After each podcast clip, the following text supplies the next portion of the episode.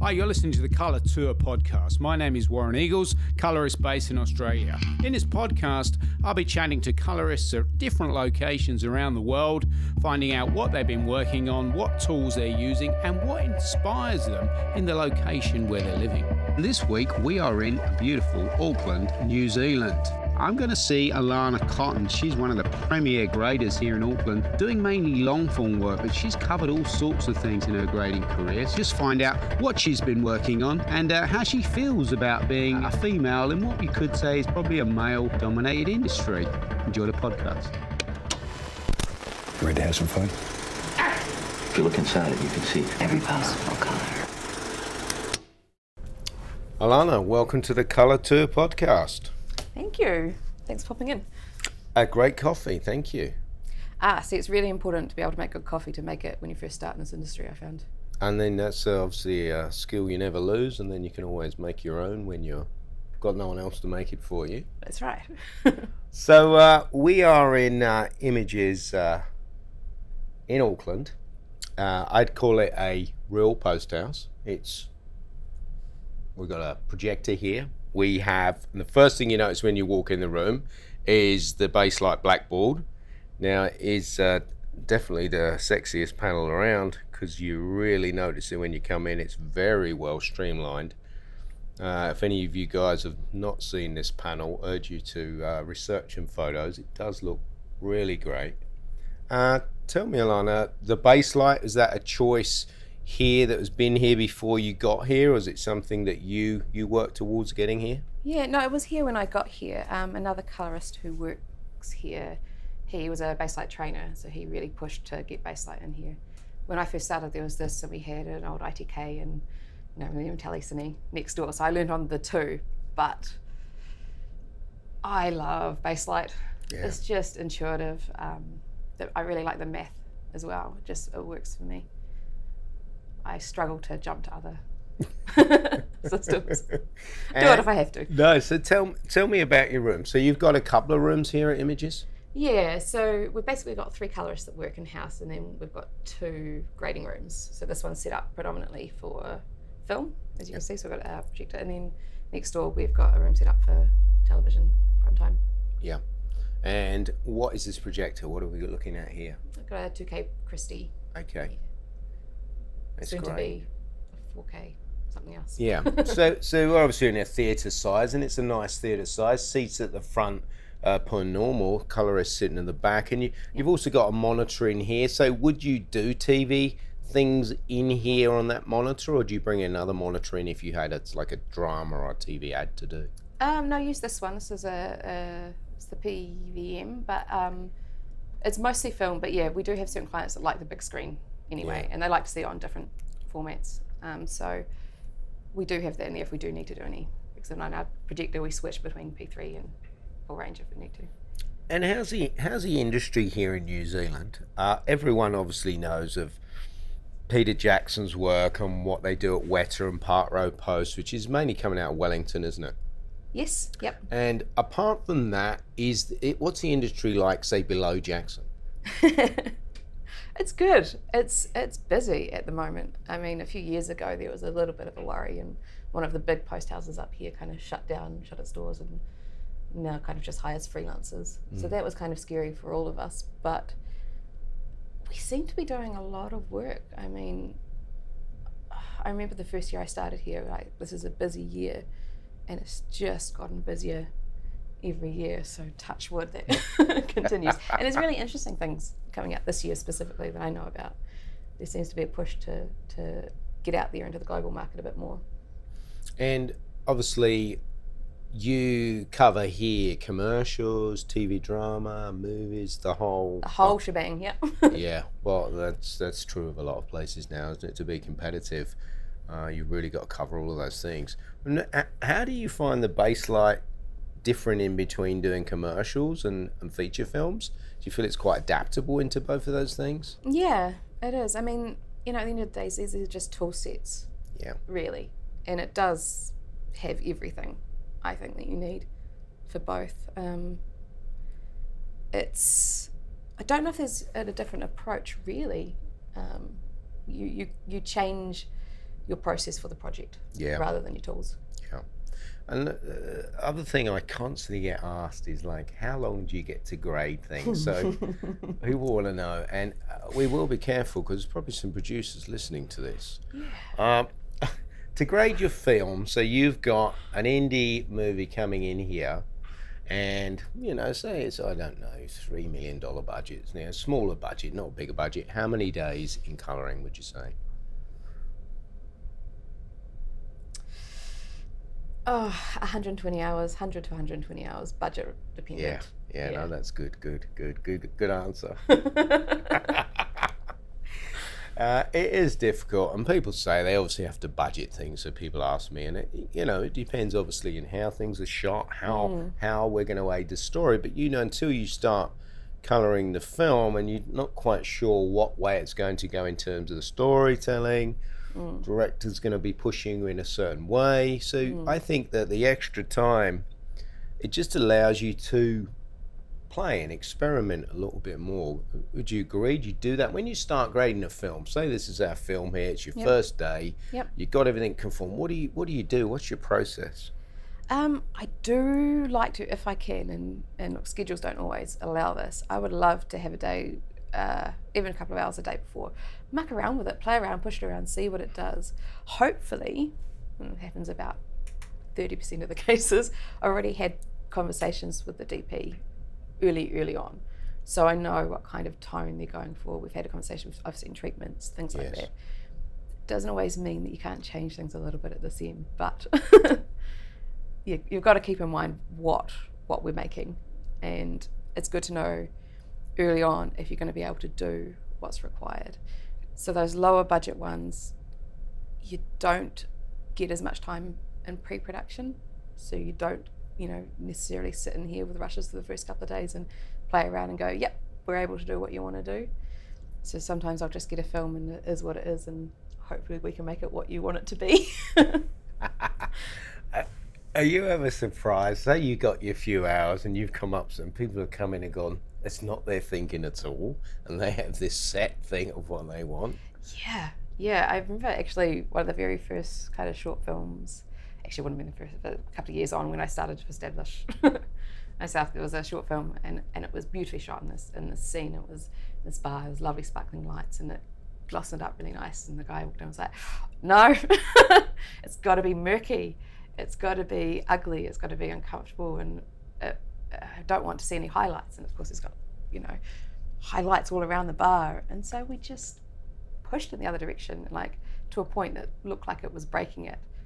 And it was murky and it was green and grimy and yellow and mustardy kind of skin tones. Yeah. And the whites were sitting way below where they should. And we're like, no, this works. Because when you went to it, you got the feeling you need to needed to. So I was like, actually, let's push it more in this direction. Let's just Yeah. go for it. If you're going to do it, let's Mm.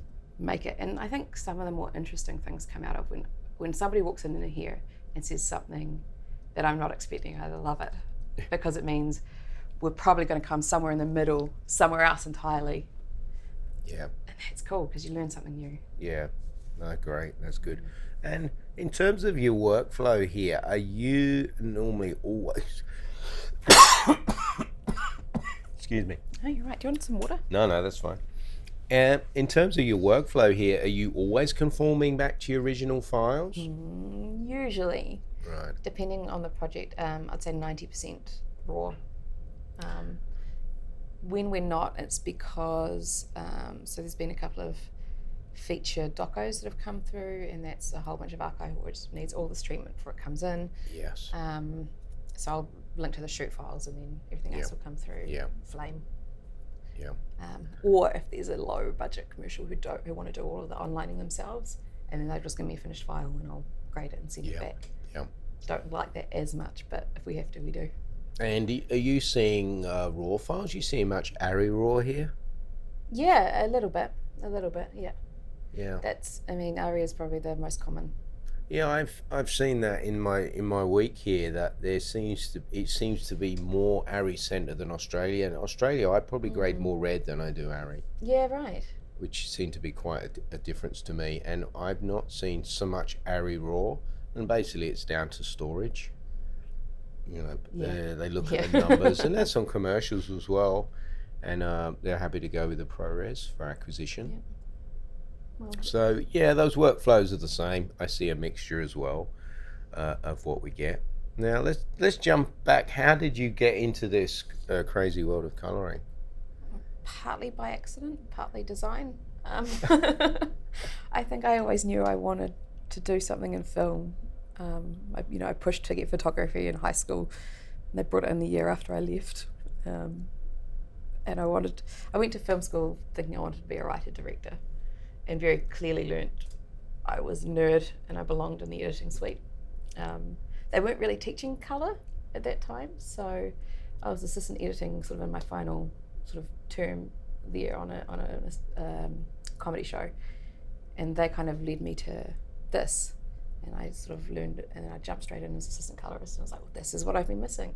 This is all those elements that I love, Yeah, you know, jam packed into one because you have this. The nerdy side of mine loves, you know, you're constantly learning. It's it's changing all the time. You've got to keep up with the technology, but there's it's creative, and so and you still feel like you're adding something to this project. yeah. Yeah, I don't want to do anything else No. anymore. and that was fil- more film back then. yeah, yeah. So I, What sort of time was that? 2008. Yes, Yeah, that was like a transitional sort of period, wasn't it? When there was digital stuff. Red was sort of just threatening. just starting. There was a bit of Sony 900 stuff, but it's still mainly film, wasn't it? it was. It was. It was a mix here because there were shows that were like shooting on things like VariCam and stuff for the first time, and it was a it was a good time. It was a weird time. So I, I was doing rushes on sort of Power Rangers, um, which was shot on 16 mil and 35 mil for the VFX. That was my first kind of taste of Yeah. film. Um, but Red was interesting. It was kind of a game changer. Yeah, it was. Yeah. Yeah, they, no, no, they stepped it up for a lot of people and made people, or a lot of other camera manufacturers improve uh, themselves and have to up their game. That Yeah. was very interesting. So, h- how, how did you learn? Did you sit in with uh, uh, the colorists that you were working with? Did you follow them? How, how did you find that? Because I often get asked this as well. How, you you know, it's not easy to go and sit with people and get mentors today. Um, no, it's not. I'm trying to be open to have people coming in, and it's it's nice to be able to pass on the information. Yeah. Um, I was lucky. I, I got to sit in with two colorists whenever I wanted, Yeah. and one in particular trained me up specifically on baselight, and this Paul Lear, and Yeah. he was um, really encouraging. And his way of training me sometimes was like, "Hey, there's a whole new version out. Go learn all the tools, and then teach me," which was great because. You know, it, it pushed you to, to muck around and break things a few times. Yeah. And I'm really good at, at finding the bugs in, in software, it turns Right. out. Good. Yeah. No, it's a. It's you know it, it is something that people up and coming don't have the luxury to have is sitting in the room and looking over the shoulder, and that's a little bit of why people like the, the classes. And a lot of time, what people are doing is pretty good. They just need some tips and some pointers and Yeah. reconfirming things that they're doing and giving them a of confidence in what they're doing and going, yeah, you could do a little bit more like that. And it's giving them confidence because Yeah. some colorists have worked on their own. They've never worked with anyone else.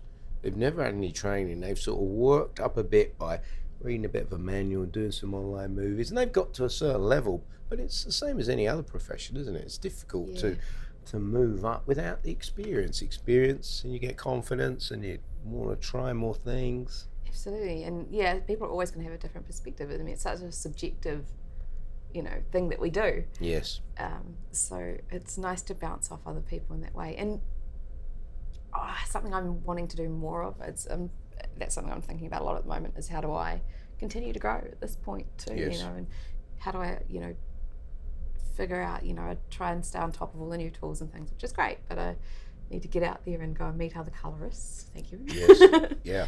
and just talk about it and see what other people are doing. Yeah. No, that's great. The other thing that um, people don't have now when they're learning, which we had, I think, was the rushes, um, particularly in this country. I know it's not the same everywhere, but you had to do, you know, your first light rushes here, which gave you content that you were doing all the, like hours and hours of just grading, Yes. Yes. which quickly build up your skill set. Yeah. And just don't have that anymore. You just put a LUT on it and Yes. move on. yeah, no, I agree. I agree. And just that being able to instinctively chase the grade whilst say you were recording it down and knowing just where to move the controls without even thinking about it.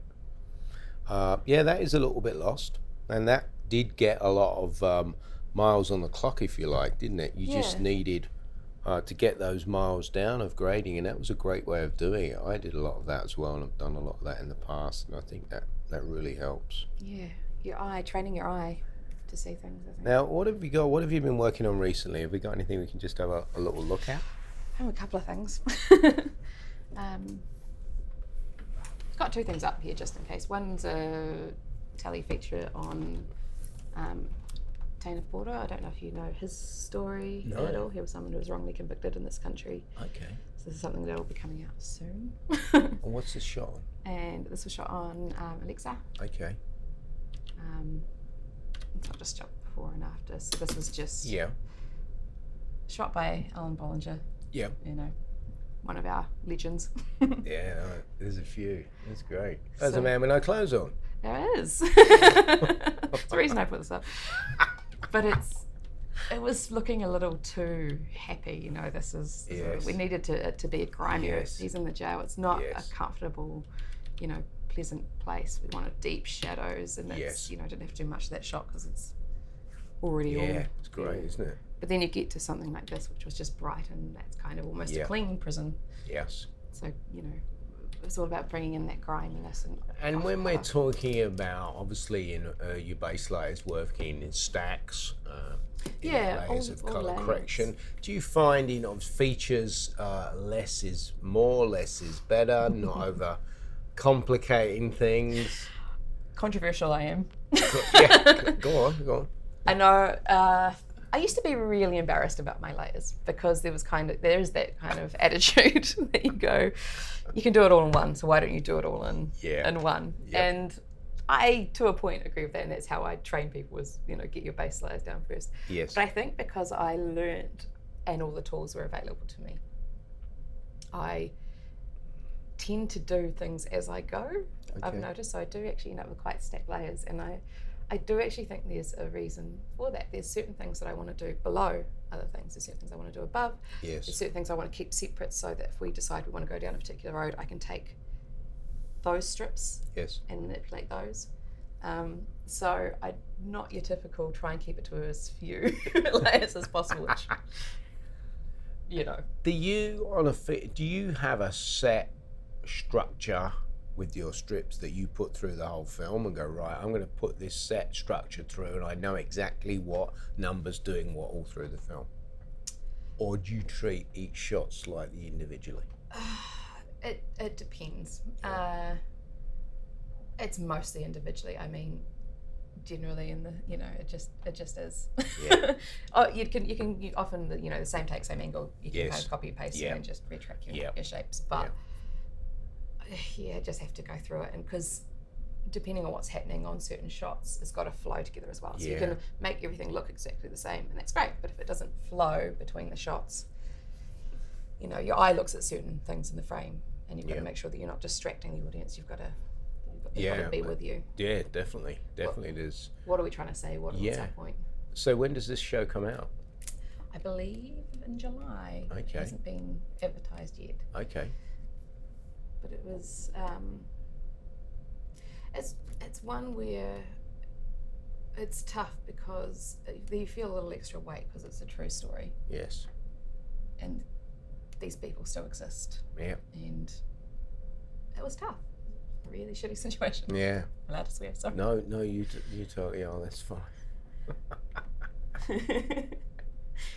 And so, in so obviously you said you've got the two rooms. So this is uh, more of your movie room, and the, the other room is pretty similar size to this. And what monitor does that have in there? It, so that's got the uh, BVM Right. LED down there. Yeah. Um, I believe the plan is for a Flanders or EIZO down there soon. Okay. Yeah, just picking between the two. And you said you're going to be upgrading this room soon. Is that right? Yes. Now, how much am I allowed to say?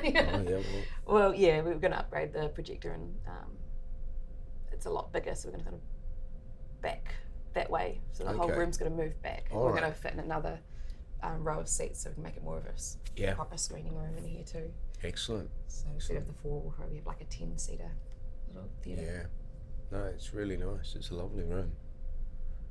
Do you see any film anymore? Is anyone? Is there a resurgence of that here in New Zealand? Yes and no. I see a lot of film because we do some restoration Yeah. work, but um, no, there's there is one um, group of people, um, younger group, who have a lot of love for the for film, and they will they they've gotten all the offcuts off Park Road and and have gone off and shot various things, and I've done a couple of things with them, and it's it is nice.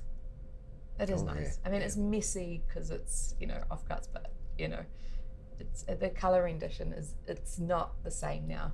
We're not quite there yet. There's no lab at Park Road anymore, is there? That's gone. Don't think so. I think it's gone. Uh, there's a scanner down there. I think at Weta. Yeah. Yeah, Yeah, I think the lab's gone. The I think lab's I think if we need processing, we're going to Bangkok. Yeah, sounds about right. Yes, which is, is uh, you know, I've touched on this before. It's it's going to be very hard to get that across the line to a, a producer if we've got to send film from Australia and New Zealand all the way to Bangkok to get processed, to get approval, clear actors, clear sets. It's going to be very difficult.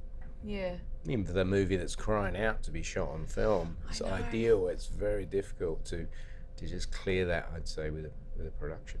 absolutely. The cost is so high, isn't it? Too. It's mm. just it's very hard to Yeah, justify. I think for people, Yeah. but I like it. I've yeah, I'm a little nostalgic.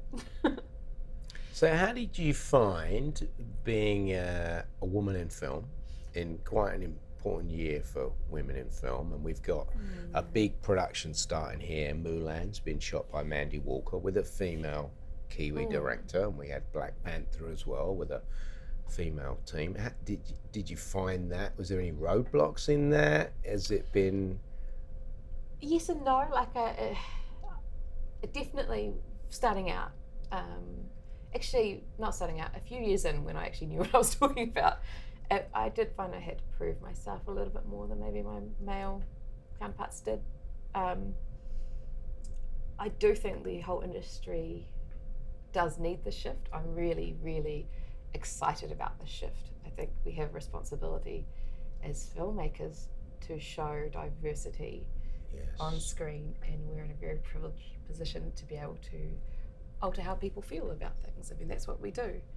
Um, and I don't, you know, I want to, I want to see this change, but I want to see more. I want to see diversity in race and LGBTQI and um, people with disabilities. I think we need to see ourselves on screen, and that's how you know can all come together. Hopefully. yeah no no I, I you know i do think i do think it's important and i obviously in the teaching uh, we get a, a fair spread i would say through film schools and places that i go into when i go into talk about color Mm. and uh, I get quite a lot of questions from from girls that I'd, I'd like to get into it but i haven't seen as many you know colorist females as maybe mentors so i definitely think there's an interest and Mm. as we know, girls have better colour perception. So I'm told. So I have to remember to use that more when I'm pitching for That's jobs. you should do. You should say, look, it's been proven. We need to get this job.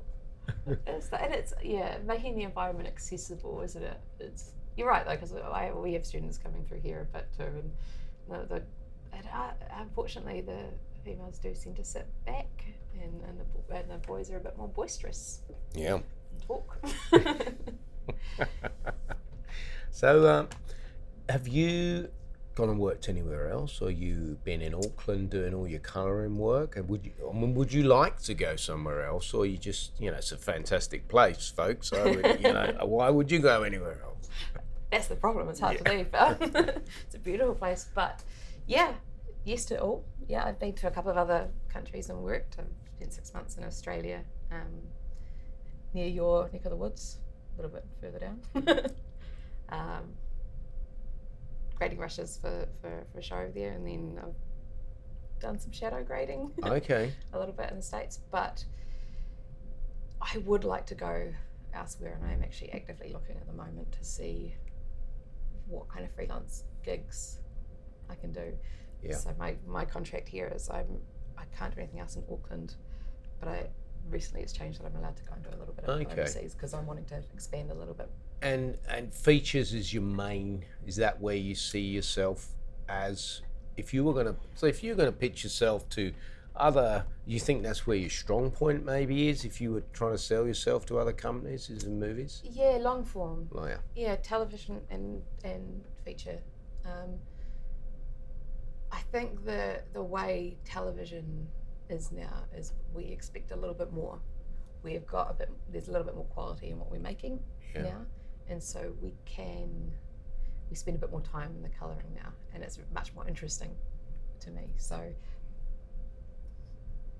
yeah, film, whatever, whatever comes up, really. Yeah. No, I and I they're intertwined. Oh, it's amazing, isn't it? Some of the production value of some of these shows that we're seeing across the board, the the acting talent, directing talent, the, that are working on these TV shows was, would have mm. been unheard of probably ten years ago. It was unusual Yeah. that people stepped out of the big screen onto the smaller screen. So from the acting talent, so I think for us to be able to get to work on those shows, mm. it's, it's it's really good, and I think cinema's got its place, but it's still changing radically, and cinema's moving more probably towards the bigger screen stuff as we're Yeah. seeing. The big blockbuster films, the more narrative, smaller things, probably lending themselves more to TV. So, Yes. and we've obviously got the whole new generation of people who don't really watch TV. Or if they Yes. watch TV, they're watching their phone at the same time as they're watching their iPad and their TV. Which is heartbreaking. But I'm glad they're watching. It is, but as I say, well, as long as we've got paid, we can't we can't get too downbeat by the fact people are not watching it all. Yeah. You know, so so that that certainly is an interesting thing. But I think the great thing is that the production value and the budgets of these shows seem to be, you know, still Yeah. quite good. So we have time to do do things because, like anything, it's like a DP. If you don't have time, you can't do the right things, and you can't explore like we talked about earlier. You can't go and explore what can we do with this, and can we sometimes do something different that we didn't think about when we first looked at it? Can we come in a second day and mm. just change things up, maybe how we thought about it the first day? Is that Yeah. helping the story? And with a bit more time, and that's why uh, you know I love to try and get a couple of three days or a TV drama. You've got to have two. There was a bit of a push that you could do it quicker, but you that's you could just match it down. But you can't add as much, can Yeah. you? So Yeah, I know. I mean, look what they did with Game of Thrones, where they went down a completely different track. You know, and it was much more saturated, and it wasn't the right thing for the show. And they Yes. turned it around and Yes. made it what it is. yeah. Oh yeah, no. You need time to Oh, you figure, do. it out. You do. You do definitely. It's good. So uh, let's uh, let's just go for a, a little a little wander. And, uh, just have a little look around uh, around the facility. No, it's been great. No, it's a, it's a great room. Thank you. Thank you. So we've just walked uh, down the corridors in in Image. It's really weird because I actually came here in 2001 for a job interview, and I'm remembering now that this would have been the room we sat down and we played with some film and graded some things. I didn't know whether it was the same building, but it is the same building, and I recognise it now. It's funny, isn't it? Small world. Tiny world. Yeah, there used to be that because that's the sliding door into the Yeah. old telecine there. Yeah, there's nothing behind there now, is there? There's a uh, there's a few boxes in there with VFX people. we put a few in there. So this is your your blackboard again. So you got the full blackboard, you got the full Baselight. What Baselight is this? Baselight two. Right. Yeah, we used to have four, but um, moved up to Baselight two a few years ago. And this is uh, commercials. How's commercials industry here? you seeing lots of this smaller boutique advertising agencies grading? Yeah, there's a lot. We we probably do a lot less commercials than anything else here, um, but there is there's some there's a lot of advertising being done. Yeah, in Auckland. Because you know Auckland's always been known for great creative, and I know that I graded quite a lot of things in Australia, but. Uh, it's like everywhere, I suppose. That market is getting spread out quite a lot. So other people Yeah. are getting involved, and they're- they're grading more in house, which they have to do for budget Yeah. uh, purposes, I suppose. So it's a good change. Is. I've had a couple of requests to go freelancing. It doesn't quite Okay. work, unfortunately. All right, so we're just walking out. We're uh, just walking along the corridor. We're just go through. There's like a really nice kitchen area here. There's a sliding door, and it's it's a fantastic day here in Auckland. So this is quite a nice hangout sort of area. Very Yeah. light, very airy. Just to refresh your eyes when you get out. It's Yeah, no, I know it's important, isn't it? And so, in terms of what else you do here, we walk past the flame room. So you have visual effects and you have editing. Yeah, so we've got a couple of flame suites down there, and then um, uh, next door we've got a whole sound um, set up. So we've got a, a theatre and three other mixing suites, and then upstairs we've got, I think, oh. I think Avid, Avid's upstairs. Yeah, there's another sound suite up there too. And engineering, all the old pneumatics and battery speeds and stuff that we don't know what to do with. So you you are the uh, one-stop finishing house Yeah, with Yes. the sound as well. Obviously, that not everybody has.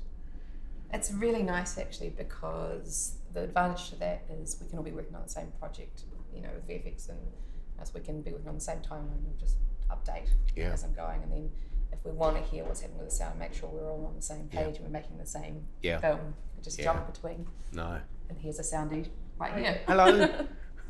We're not alone on a Sunday morning. we know, we really are. All right, great. Okay.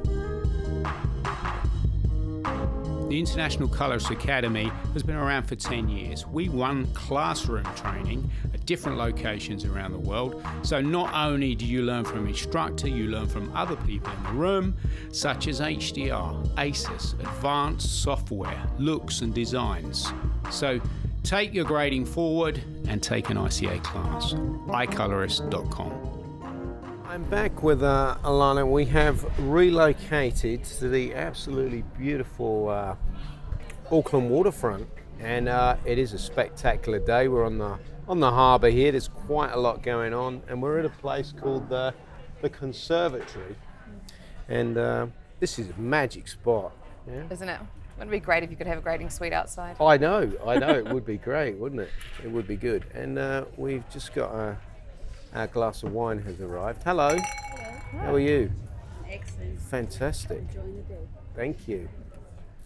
Um, so, I mean, one thing I would get, like, you, you must be inspired by working in New Zealand. It's such a beautiful country. Do you think that has an impact on a, just the- you, the experiences that you have here? If you get out and about, the things that you see. Yeah, I, I would say so. It is. This, it's kind of one of those funny countries where there's a lot of different landscapes in such a small space. You know, so you go down to Queenstown, it's completely different to going over to the plains on the you know the east coast of the South Island and up north to the bush and the beaches. It's it's lovely. You know, we've just I just finished a show last year that came over uh, specifically for the landscape in Queenstown and it was extraordinary to work on. You know, it's had, you know now that we've got drones and things too, the the kind of footage you ah. can get just across the passes down there is just outstanding. It's beautiful, isn't it? Right. Yeah. Anyway, cheers. Well, cheers. Thank you. Thanks for joining the, the colour tour. Oh, it's a pleasure. So you mentioned the the show that you're working uh, Fresh Eggs with my my buddy Pete Harrow who's Yeah. doing all the all the on set work. How is that workflow and collaboration from on set working with Pete? How does that work? Uh, It's actually it's really great because um, he's working with the DOP on set every day, so he's able to put a lot of that into the images already. So when it comes to the end of the day, I'll already have a really great reference of what he was intending. Um, I like it. How does he pass that information to you? So he's he's on Colourfront, isn't he? Yeah, and we use Moxion as a, a, a transfer so I can just view the rushes there and he'll put selects up there so he'll Okay. only put the ones that right. they want me to see up on there. Yeah. And then does he give you CDLs or LUTs or something to carrying his grading information? That's the plan. That's yeah, yeah. I'm not sure what he's going to do yet. I, I'm hoping I'll get either of those. I can work with either. Yeah. That's well, that's and that's an ongoing thing, isn't it? How much of you want that? But because the DLAT has had that day-to-day working relationship with the hmm. DP, it's a shame to lose that and not keep that. Well, that's it. I mean, in reality, I'll probably strip it all away. But what it does do is it immediately shows me with the click of a button Yeah. what he was looking at on set. Yes. And that is useful beyond anything Yeah. else. But Pete? yeah, generally, trash it all. Sorry, Pete. Pete, did you hear that? You're going to trash all your grades and throw it all away, mate. So, you know, don't get too upset, but don't take that personally. Although saying that, I've looked at the rushes. He's done a lovely job already. Uh, and is that is that a local a local production? it is a local production, yeah. And it's TV, It's TV, yeah. Primetime drama, and it's called Fresh Eggs. fresh eggs, quirky crime drama. Looks pretty fun. I think it's going to be a goodie, actually. That's good, no? Yeah. Like we were talking in the in the taxi coming down. There's not too many ways around that. No, and you can go in and it's dark, and when you leave, it's dark. Yeah, well, it's not as bad as being in the UK where you get off your train and it's dark, and obviously when you got back on your train on the evening it was dark. Yeah. For that amount of winter time, you really didn't see any daylight at all. No, it was difficult. I was chatting to someone about that the other day. Yeah, that does get you down. It's, that is hard. So, I asked. every time. And it kind of got to this point where one time they came up and the entire block of power went down. So we had nothing. We thought, okay, great. Well, we need to screen a couple of films for them. Be very careful not saying the client. so okay, well, we, we couldn't get. We got a generator and we put it in the garage underneath, and we kind of fed it up to the meeting room. We didn't have our good projector, but we set up. We did everything we could to, Yeah. to get the screening. Got some Yeah. wine, got some cheese. Enjoy. We're sort of watching it, and then suddenly you just start smelling the smoke. And then I opened up the door and just washed, and then the alarms went off, and like the generator just like overheated the entire building. They couldn't turn off the alarms, and it's just insane. So that got cut short. Um, but it just yeah, one of those things. It's always the same client when the stuff happens. you know? Yes, and things just snowball. When you think they can't get any worse, they do. Yeah. So other than that, other than throwing coke into my blackboard, things like that. Yeah, that that would have been a that would have been an interesting moment for you because they're not cheap, are they? No, hundred grand, Really. like that. And what about so? What's this? What's the thing that you would put up as your best work or something you're really pleased with? And it doesn't have to be anything big. It's just you know sometimes you do something and you keep look. Whenever you go back to, it, you go, that was great. The whole thing was a good experience. uh, it's stuff. It's, Talking about your your highs and lows. So. Uh, throwing cokes in blackboards and not good, and smoke and fire alarms not so good. So, what about something that you can really put up there and say you were proud of that? Um, that There was actually a documentary feature I did a while ago, and I'd say it's very rare that you have a project that you feel you get to do everything you want to do on it. Now, that's not to say there weren't things that I would like to look better, but there was only so much in particular files. But we actually had the space and the time, and it was a beautiful black and white film called The Ground We Won. Um, it won the Best Cinematography and Best Documentary Film in the 2016 2017 awards here Yeah. and went off around the world, and it was wonderful. But that, just that experience with those filmmakers who are just lovely, Chris and Miriam, but actually being able to get to a point and have space and sit back and go, is there anything else we want to do? We don't have to rush it. We can just finish it to exactly what you need right now. And this had a lot of amazing landscape work, you know, and, and with black and white photography. So we really shaped and layered it in, and it was just lovely, mixed with some really rough. Is it online somewhere? Is there a link where we can see it or not yet? Yeah, there will be. There'll be trailers online actually, Okay. and there there will also the features available now to, to watch online. um, Great. Okay. purchase though, yeah, yeah. we'll try and grab a link for that so people can see where that is. yeah. Um, no, those jobs are they're, they're great when things fall into place like that, isn't it? Where you can. Uh, And then there's the other ones that are really fun and rushed. So I did a film called Deathgasm, which was amazing. And it, but I got into South by Southwest. did it? And so I was given like a week and a half grad. It was full of VFX Yeah. and it was just ridiculous. It's shot by Simon Raby, as we were talking about him before. Um, Yeah. And it was. It's just like, and it's extreme. It's like a splatter black comedy. Yeah. And it's actually a very sweet movie under, underneath it all. But we were just grading, just get as much as we can in. And we made the DCP, and then we're like, kind of want to make some changes at screening in a couple of days. Okay, right.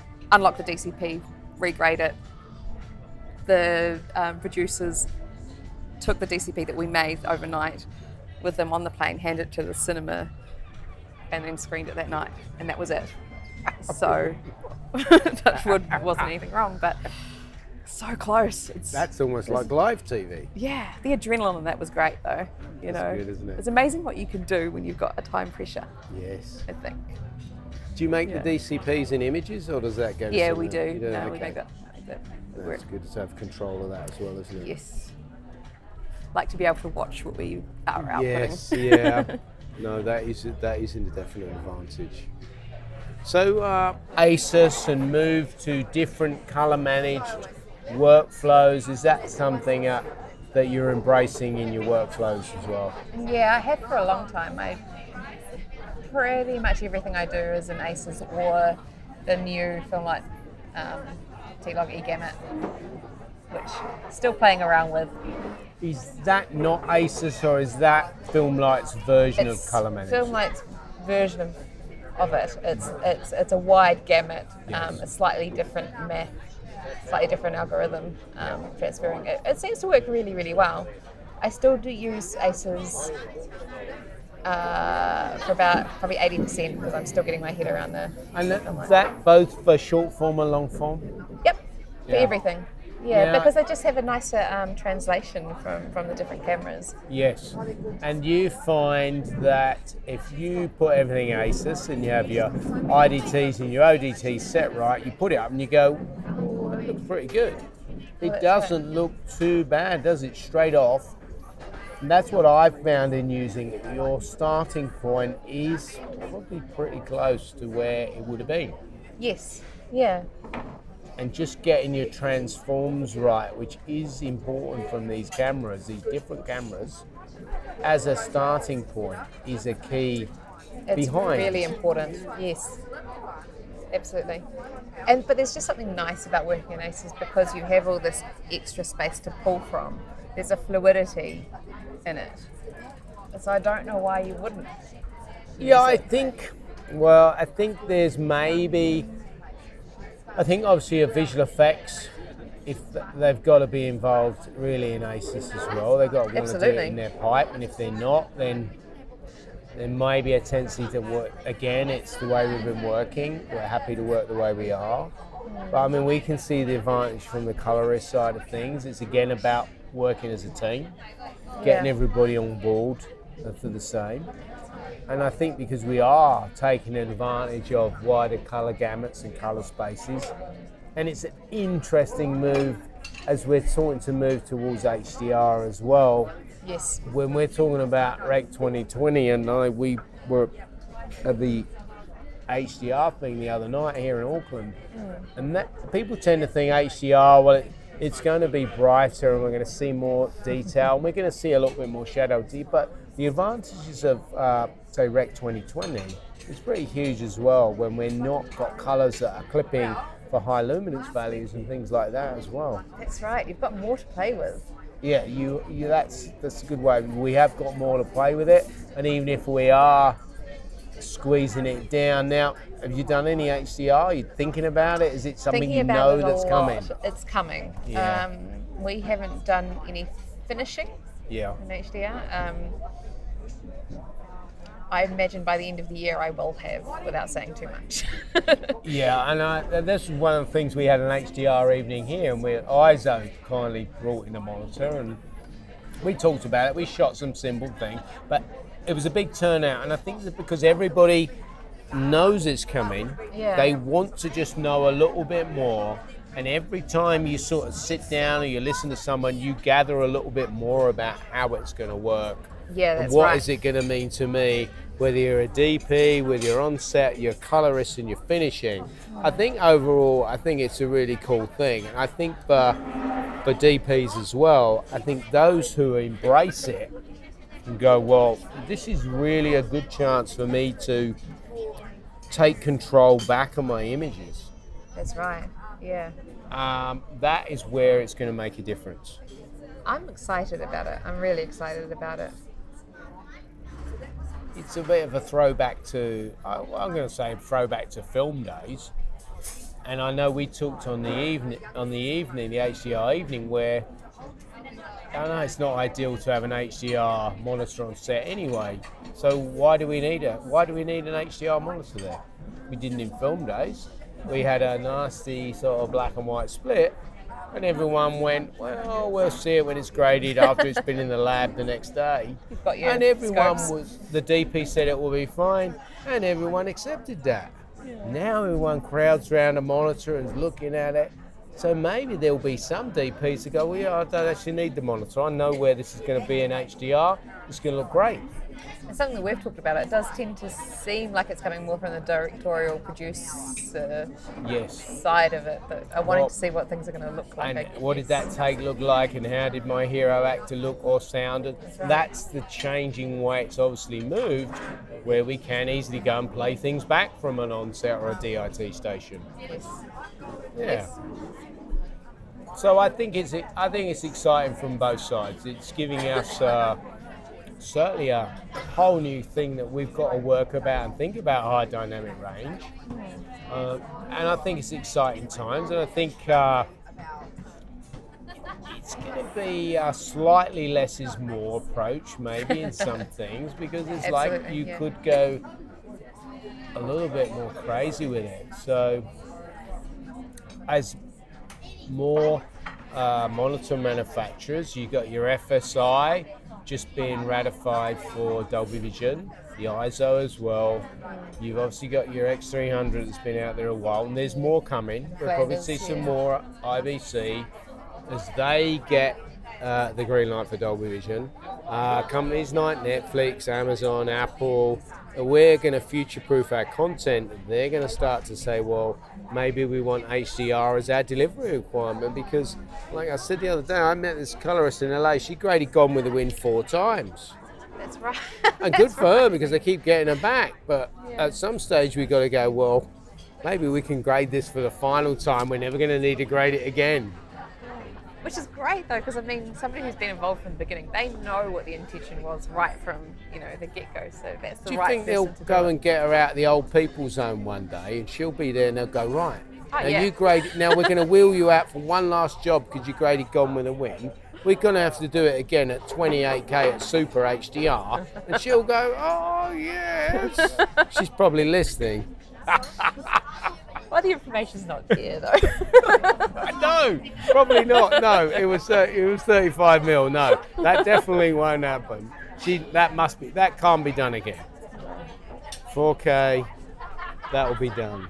But it's interesting. So I think as as colorists, I think it is a cool time. But I would urge any colorist just to read as much as you can, any events, talk to DPs, get as much knowledge as you can because if if Netflix or one of those guys come knocking hmm. and there's a potential a show, you're gonna have to ramp up really quick.